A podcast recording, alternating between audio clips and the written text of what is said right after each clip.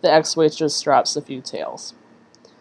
No, I never did spit in customers' food, but I always cursed sorority girls and grouchy church ladies who wanted hamburgers and french fries during Sunday lunch rush when everyone else ordered sweet and sour chicken and pork fried rice.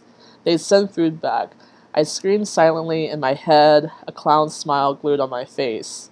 The Chinese wanting whole fish and chicken feet would arrive, oblivious that a dozen people had been in front of them in line. They shoved their way through, started moving tables, making an island in the middle of old ladies with pamphlets on how to get to heaven, of screaming babies throwing rice on the floor, of Barbie and Ken families in their frilly dresses and pressed suits, demanding more water, straws, napkins, sodas with no ice, where's my extra gravy, I told you no mushrooms, how many calories?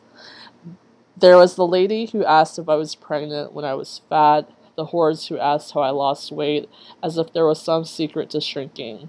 I'd get middle-aged men grabbing my arm, apologizing before they'd say, wow, you've really lost weight, like it was a miracle skating on egg drop soup.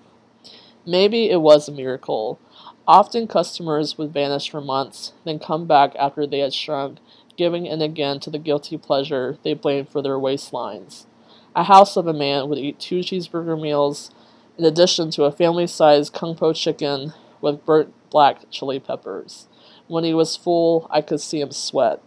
I cringed when the snobbish seafood-loving couple came in, carrying their newspapers. They had ordered fried calamari, a small tub of t- shark fin soup, two black bean tilapia meals, and at least two more entrees. The woman was tiny, her teeth caked in a black slime.